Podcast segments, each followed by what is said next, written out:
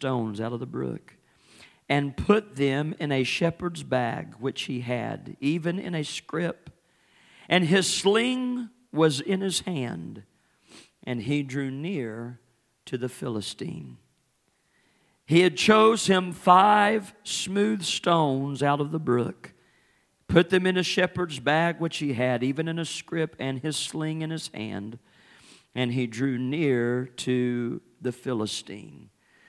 Tonight, if I can, for just a few moments, I just want to preach on the thought it's not your last fight. Amen. It is not your last fight. Can we pray together? Father, I thank you tonight for your word. I thank you for your people. And I pray tonight that you would challenge our hearts. I pray, God, speak to us. Father, I pray that you would, would uh, make your word alive and powerful. Lord, anoint our ears to hear, our hearts to receive and understand. And Father, I pray your anointing on my mind, my lips to preach. And Father, we truly give you all the praise and all of the glory. We ask it in Jesus' name. Amen and amen. You can be seated this evening. Praise the Lord. It is not your last fight. We have made much reference at various times of the fact that we know that in this walk with God, we know that on this side of heaven there is much that we are contending with. There are many things that we are fighting against. The Word of God reminds us, the Apostle Paul had said that it's not flesh and blood, but it's principalities and powers, it's spiritual wickedness in high places, it's rulers of darkness. We understand that every day ahead of us there is a battle in one form or fashion of another they take on different shapes and sizes and they come in different degrees. Some that maybe are in a battle and in something so intense uh, that you almost feel as if you you would melt away. It seems maybe that every ounce of faith that you have and every bit of strength and emotional fortitude that you can muster is tested to the limit, to the max. There are some things that we see, sometimes there are what we might describe as small grievances. There might be things that kind of act like the pebble that's in your shoe. It's enough to irritate you, Brother Tobin. You know that it's there, but you wouldn't necessarily say that it is life altering. You wouldn't necessarily say that it is something that you feel is going to take you out, but nonetheless, it's a fight. We know that the Word of God reminds us of the fact that just simply within our flesh, there is a war that rages between the flesh and the spirit. The spirit truly is willing, and yet the flesh is weak. The Apostle Paul had also made re- reference to the fact that not only was he dying daily and submitting himself uh, as a slave to righteousness, but he even addresses the conflict. He said, The things that I want to do, I don't do. And the things I don't want to do, that's what I do. And he was preaching or, and teaching about that, that conflict, the dichotomy of what goes on inside of us. All of us, uh, to one degree or another, we are warring, we are fighting. And let me just be abundantly clear is that this is something that'll be uh, until we make heaven our home. This is something that's uh, that uh, number one is worth uh, fighting for and contending for. Paul had said in his declaration to Timothy, he said, I have fought the good fight. Amen. I have fought the fight. And we tonight understand, uh, many of us, very well about what it is that we're fighting and what we're battling. There are some things that may be trying to define, there are some things we're trying to put our finger on. There are some wars that we're involved in, and, and uh, maybe it's hard in the moment. We can use the general uh, purpose of identity to say that that the devil is fighting me and warring me, but then there are times there are some very specific things that we could put our fingers on. Maybe there are some specific uh, things going on in who we are, our attitude, our character, our makeup. And sometimes I can assure you right now, and I'll testify that sometimes Jacob Smith, he is his own worst enemy. Amen. There are some th- times, Brother Hemphill, I've got to look in the mirror and say, It's not them, but it's you, sir. It's not the devil, but it's you, sir, that one that's looking back at me. Amen. But needless to say, establishing the fact that we are in the fight. And I want to encourage the church tonight. You would say, Well, Brother Jacob, your title doesn't sound all that encouraging because you're saying it's not our last fight. But I want to say this tonight is that we have to, and we cannot afford to slack. We cannot afford uh, to set by and uh, not understand and not be aware of the fact, uh, amen, that there are some things that not only are going on right now, but I will tell you is that there are some things that are yet to come. There are some enemies and there are some pitfalls and there are some wars that are on the horizon. There are some things that maybe right now lay dormant. There are some things that maybe right now seem like like uh, the devil's done forgot about that part of your life or this particular piece uh, or whatever the case might be. Uh, but I want to remind the church tonight of this very truth is that hell is not looking to go on vacation. The enemy is not looking to lay back and roll over and say, Well, I'm just deciding to leave them alone. Oh, they're a praying bunch. They're a bunch that believe in the power of God and the victory that God's going to bring. And yes, can I say that we don't have to give place to the devil? We can rebuke him and he will flee. We have power. We have Holy Ghost power, amen, to overcome the enemy. But let me say this is that hell is always strategizing. Hell is always looking for a way, looking for a foothold, looking for a crack, looking for a crevice. And church, can I say tonight, there are some things that we can look around in this house tonight and we can testify and we can all proudly proclaim proclaim that God has given us some great victories. We have seen healings, we have seen salvation have seen God put some things back together. We have seen folks step into God's purpose and His will and His call. We have seen and recognized that there have been families who are on the brink of losing it all, and God pulled them from the pits of despair. We have wept together.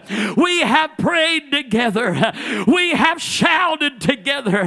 Last Sunday night, I mean, the glory of God had set right down in this house. It's like my friend Pastor Michael Tom, I've heard him say many a time, he said, Heaven bent down and kissed earth, and we got caught up right in the middle of the smack. Amen. Oh, I'm telling you, I love moments like that when there is victory that literally feels tangible in the house, where the power of God it's surging like a, it's flowing like a river. And I mean, you can just feel uh, the victory. You can feel faith rising.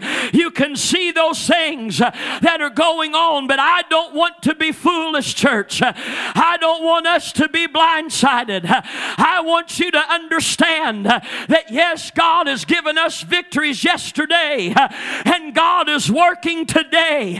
But I want to remind you that you have not fought fought your last battle, that there are some wars still yet ahead of us. But I want to tell you the same God that brought victory then, the same God that made a way today, is the same God that's going to make a way uh, in the future.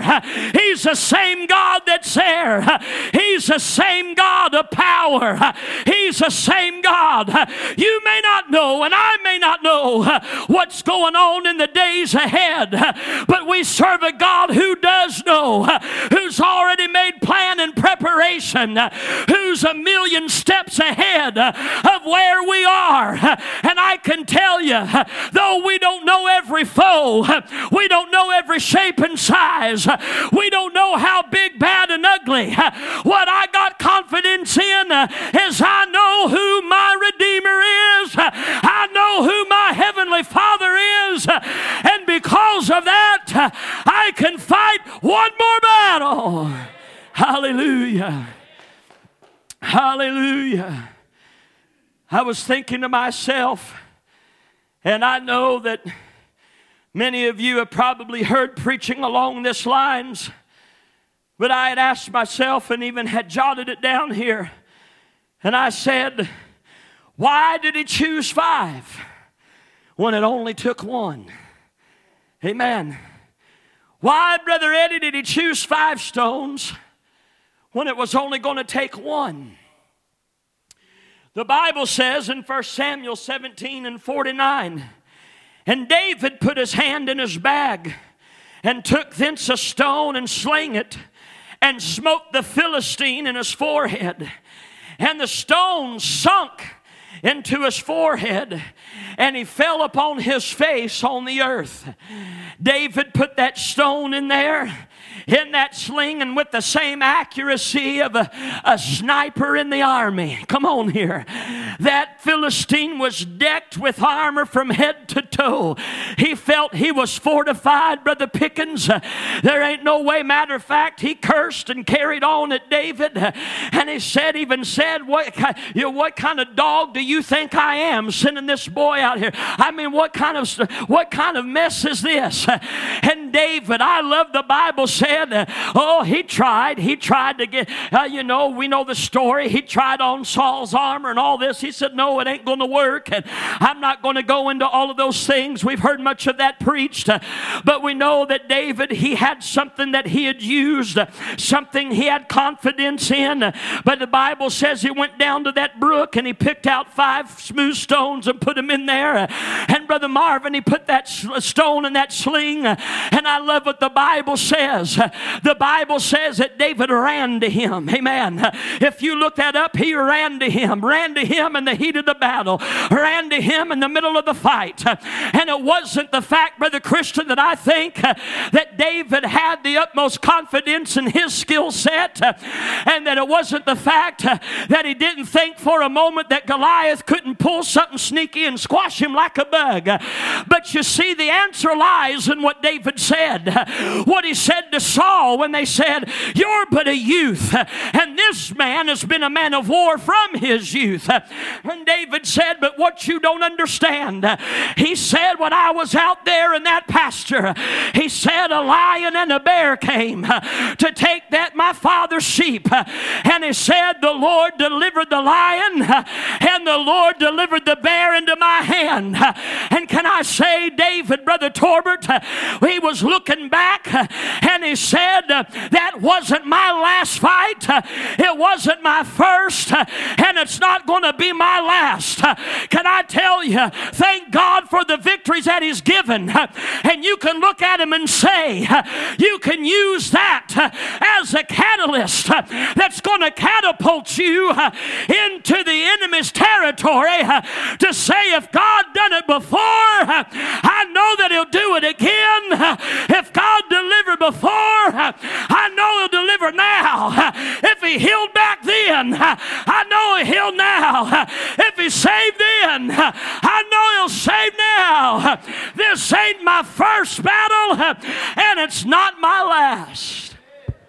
Hallelujah.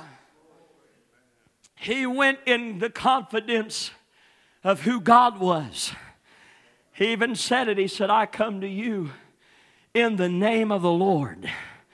Amen. Not with sword and shield. He said, But I come to you in the name of the Lord. And while he's on the run, he launches that stone and hits the only open piece of real estate in the armory of that Goliath. And the Bible says that stone sunk right into his forehead. But again, the question the question if it was only going to take one, why grab five? Well, I want you to understand is that David It is believed, and I'm going to reference some points in Scripture here. It is believed, first of all, the lion and the bear were a precursor to Goliath. I want you to understand something tonight that we love to shout about when God is, we feel, is taking us into new heights.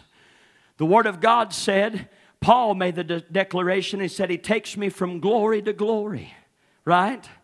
He has lifted me up into heavenly places.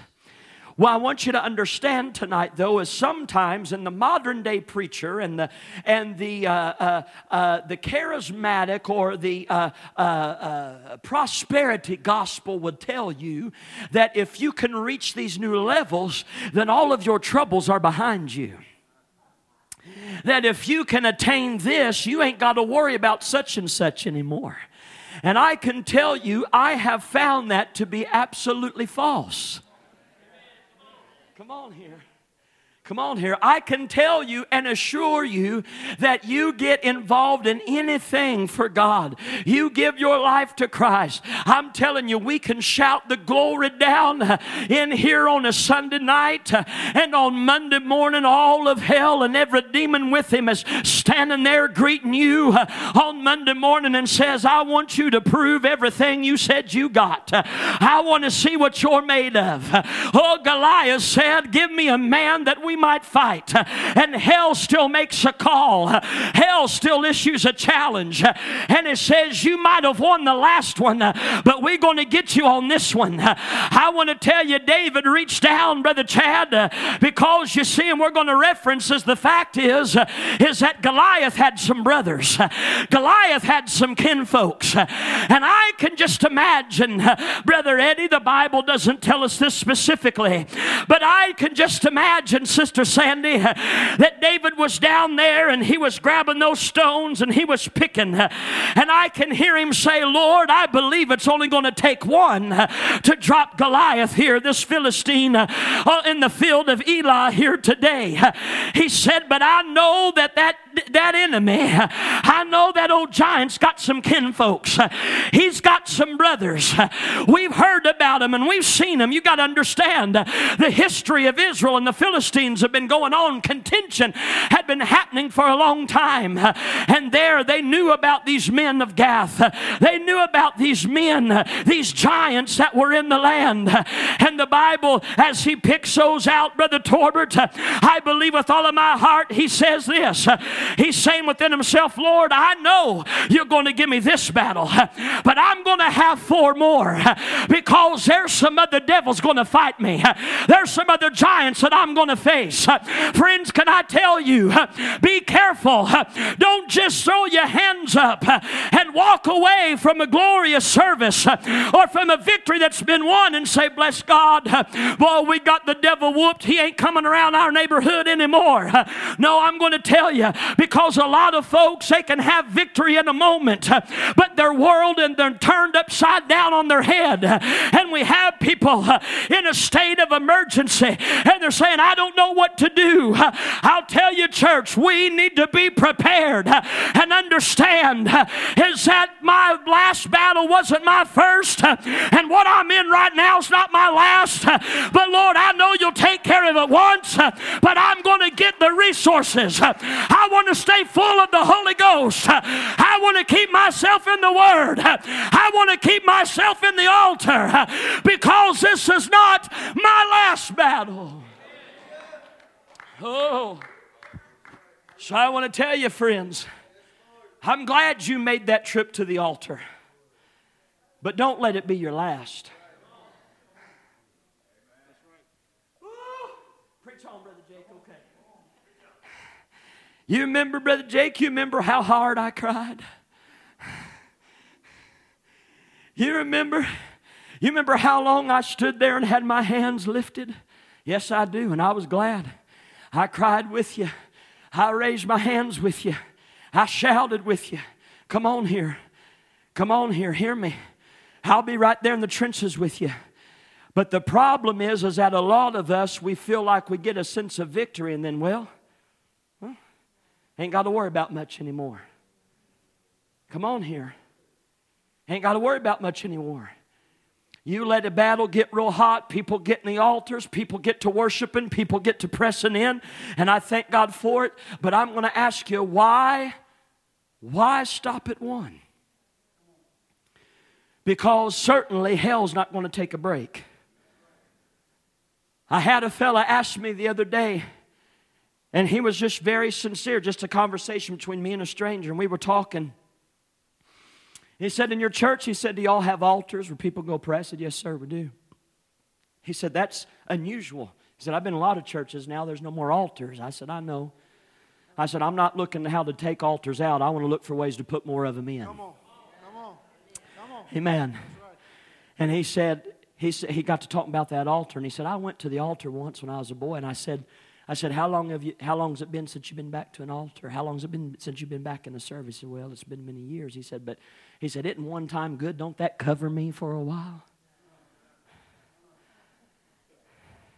But the truth of the matter is, is there's a lot of believers in the church who have that same philosophy. Don't that cover me for a while? Ain't I good for a little stretch? Brother Jake, do I really? Let me tell you something. When I was growing up, when I was growing up, I was just taught now, this might ruffle some feathers because here's the thing it's not, I know that it's not about the piece of furniture, so to speak. I know it's not about just making it a tradition and a form of what we do. But the best advice, Brother Christian, I was ever given as a young man was that when that pastor makes an altar call, even if you know it don't apply to you, you get up in that altar and you pray. You pray, even if you're praying for somebody else, even if you're praying for another situation. If you would say that it's as far, far removed, that particular sermon was as far removed from me, I didn't necessarily need it. I, I, I, and I know that's a little bit taboo to say, but I can say that with some certainty because I hear people in the church all the time. I sure wish so and so would have been here to hear that message. And I think, well, well, how about you? How, how about us that are here? But, but I was taught, you just get in that altar. I was taught you find yourself a place to pray. My altar, Sister Haley, has looked different at times. There was times it was this altar, it was the altar in the church. There was times, Brother Gary, it was on the side of the platform with my face buried in the carpet. There were times it was me literally locking myself in the closet of my bedroom. There's been times it's been me and the Lord driving down the road in the in a truck. Amen. There's been times that it's been different places. I've been in hospitals. I've been in different areas where I've had to call on the Lord. But here's what's happened, Brother Chris. I have been conditioned, and we need a church one more time that is conditioned that I'm not living from high moment to high moment. Oh, that there are some brothers, that the devil has some tactics, the devil has some demons, the devil has some tricks up his sleeve. And I realize that one victory, thank God that I won it. But as soon as I get up and I catch my breath, hell is waiting again. And I pray that God would help the church to be prepared. It's not our last battle. In the altar, involved in worship. Why is our worship sporadic? Why is it one Sunday? I mean, you are whole hog. Can I use that term? I'm not picking on anybody's weight. We are just whole hog. We're in it. And then there's other times, I mean, it, it just, it's kind of like you, preacher, you're going to have to pry my arms up. Why is that? Why do we go through these cycles? Why do we go through these things? Can I just preach and be real here for a minute? Why do we go through these times? Why do we have moments where we think certain things apply then, but they don't apply now? Why do we have certain ideas to think that's good enough for at that point, but it doesn't apply right now? And I know sometimes it's based upon our feelings in the moment, our mood for the moment, what's going on at that point in time. There's times you can come into this sanctuary and you are brokenhearted. You are upset. There are things that your world is falling apart, and you just, that reaction, you're going to get into that altar. But I want to say is that it is not, that is not your last battle. It is not your last battle. Fortify yourselves. Take unto you the whole armor of God and do it every day. Every day. The Bible tells us, I want you to notice this. David, with this experience, I like what one man said. Brother Danny, you can come if you would, please, you and Sister Carolyn. I told you I wasn't going to take long tonight. I know it's a simple thought, probably very elementary for some of you Bible scholars, but nonetheless, I believe something to be said. I want you to understand the Bible says this. Or first, let me, I'm sorry. Let me, let me make this, read this statement. We cannot hang our hats on one great victory, one great revival, one great move, one great camp meeting. We cannot hang our hats on that. The one mountain that we have climbed and the one Red Sea that we crossed through, the one time at the altar or the one experience in the service, we need them continually in our lives. One fellow put it this way He said, God allows you and gives you the strength, Sister Amy, to climb one mountain so that you get to the top. We always preach and sing about mountaintops. But we get to one mountaintop, and he said, I, he said, I believe it's because God wants you up there so you can get a better picture of the next mountain that's in your way. The next mountain that's ahead of you. Well, Brother Jacob, I not, I'm not liking the way you're making this sound like it's just going to be one continual battle over another. Listen, God knows what we can handle. And God knows what is needed. But I want to tell you, what you're in right now, it's not your first, and it's not going to be your last. And I don't want to stand before God and say that our people will never prepared or never knew or never was that word of God applied. David had grabbed these stones. Listen, 2 Samuel 21 and 22 says this These four were born to the giant in Gath. Listen, and fell by the hand of David and by the hand of his servants. First Chronicles 20, verses 4 through 8 says, And it came to pass after this that there arose a war at Gezer with the Philistines. At which time Sibbechai, the uh, Hushathite, I don't know, um, forgive me, I'm probably butchering these words, slew Sappiah. That was of the children of the giant, and they were subdued. Now listen to this. Listen to what the scripture says. And there was war again so they had war, and it says, and that they slew a giant, and it says, and there was war again with the Philistines.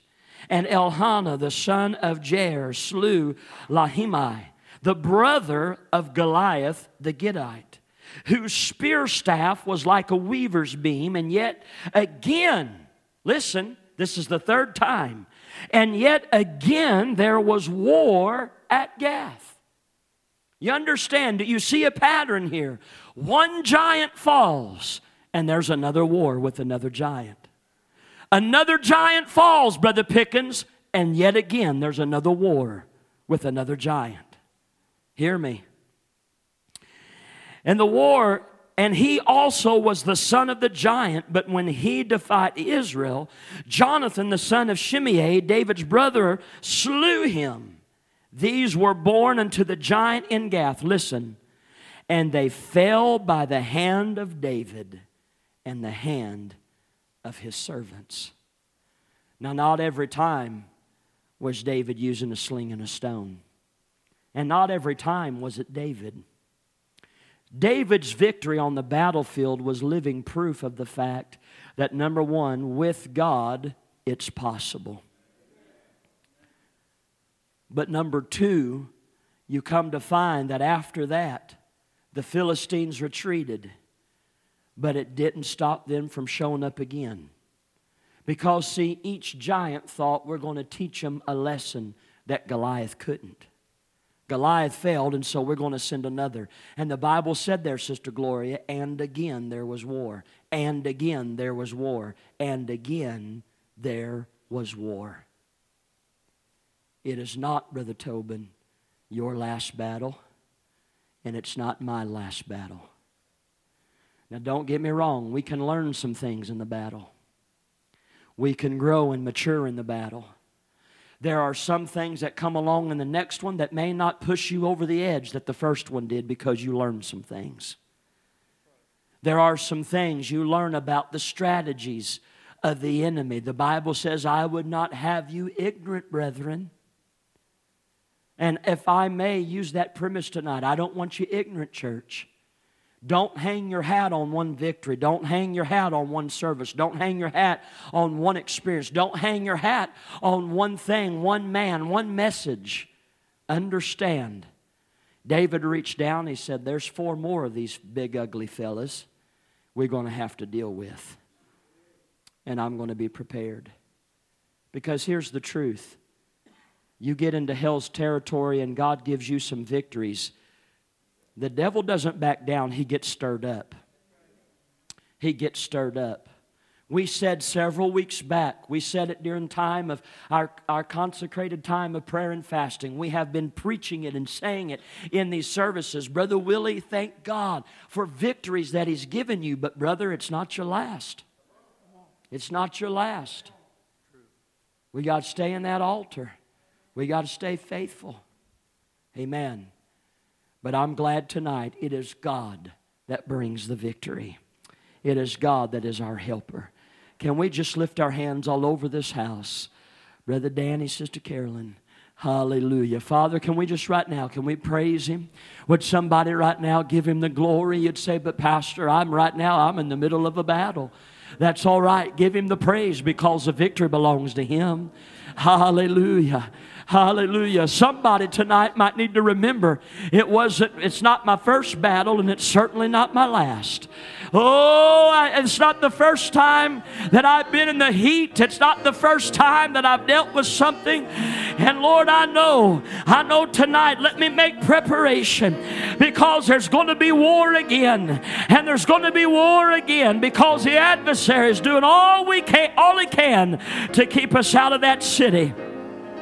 But Lord, tonight I pray let there be a church with a made up mind, with preparation and provision to say, we're going to fight. We're going to be on the battlefield. We're going to make preparation where one enemy falls, we know another will come up. But the same God that gave us victory today is going to give us the victory tomorrow. Can we stand all over this house? Hallelujah. Come on, church. Come on, let's praise Him tonight. Would somebody praise Him tonight? Would somebody lift their hands tonight?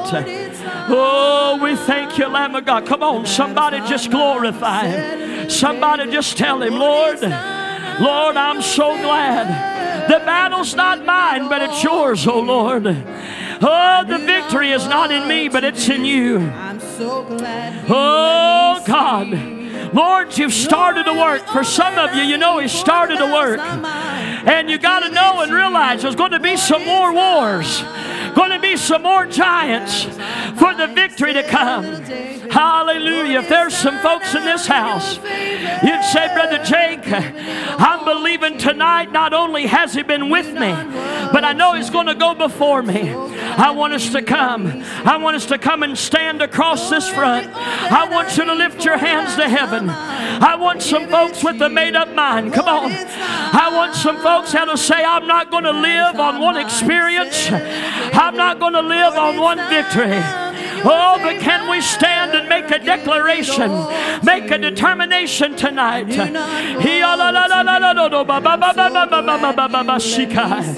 Oh, in the name of Jesus, come on, lift those hands to heaven. Come on, right now, and say, Lord, it's not my battle, but Lord, it's yours. It's not my first and it's not my last. Hallelujah, Lord, let us be prepared.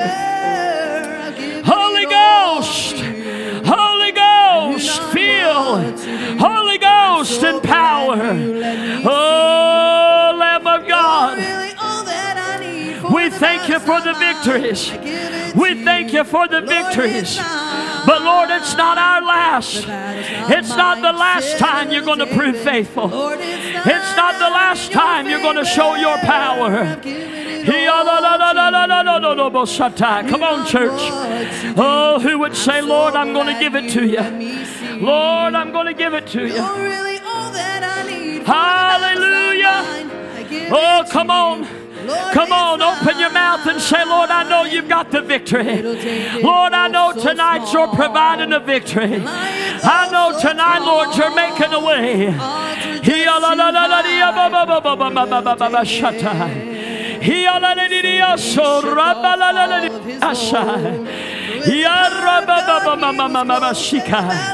It's not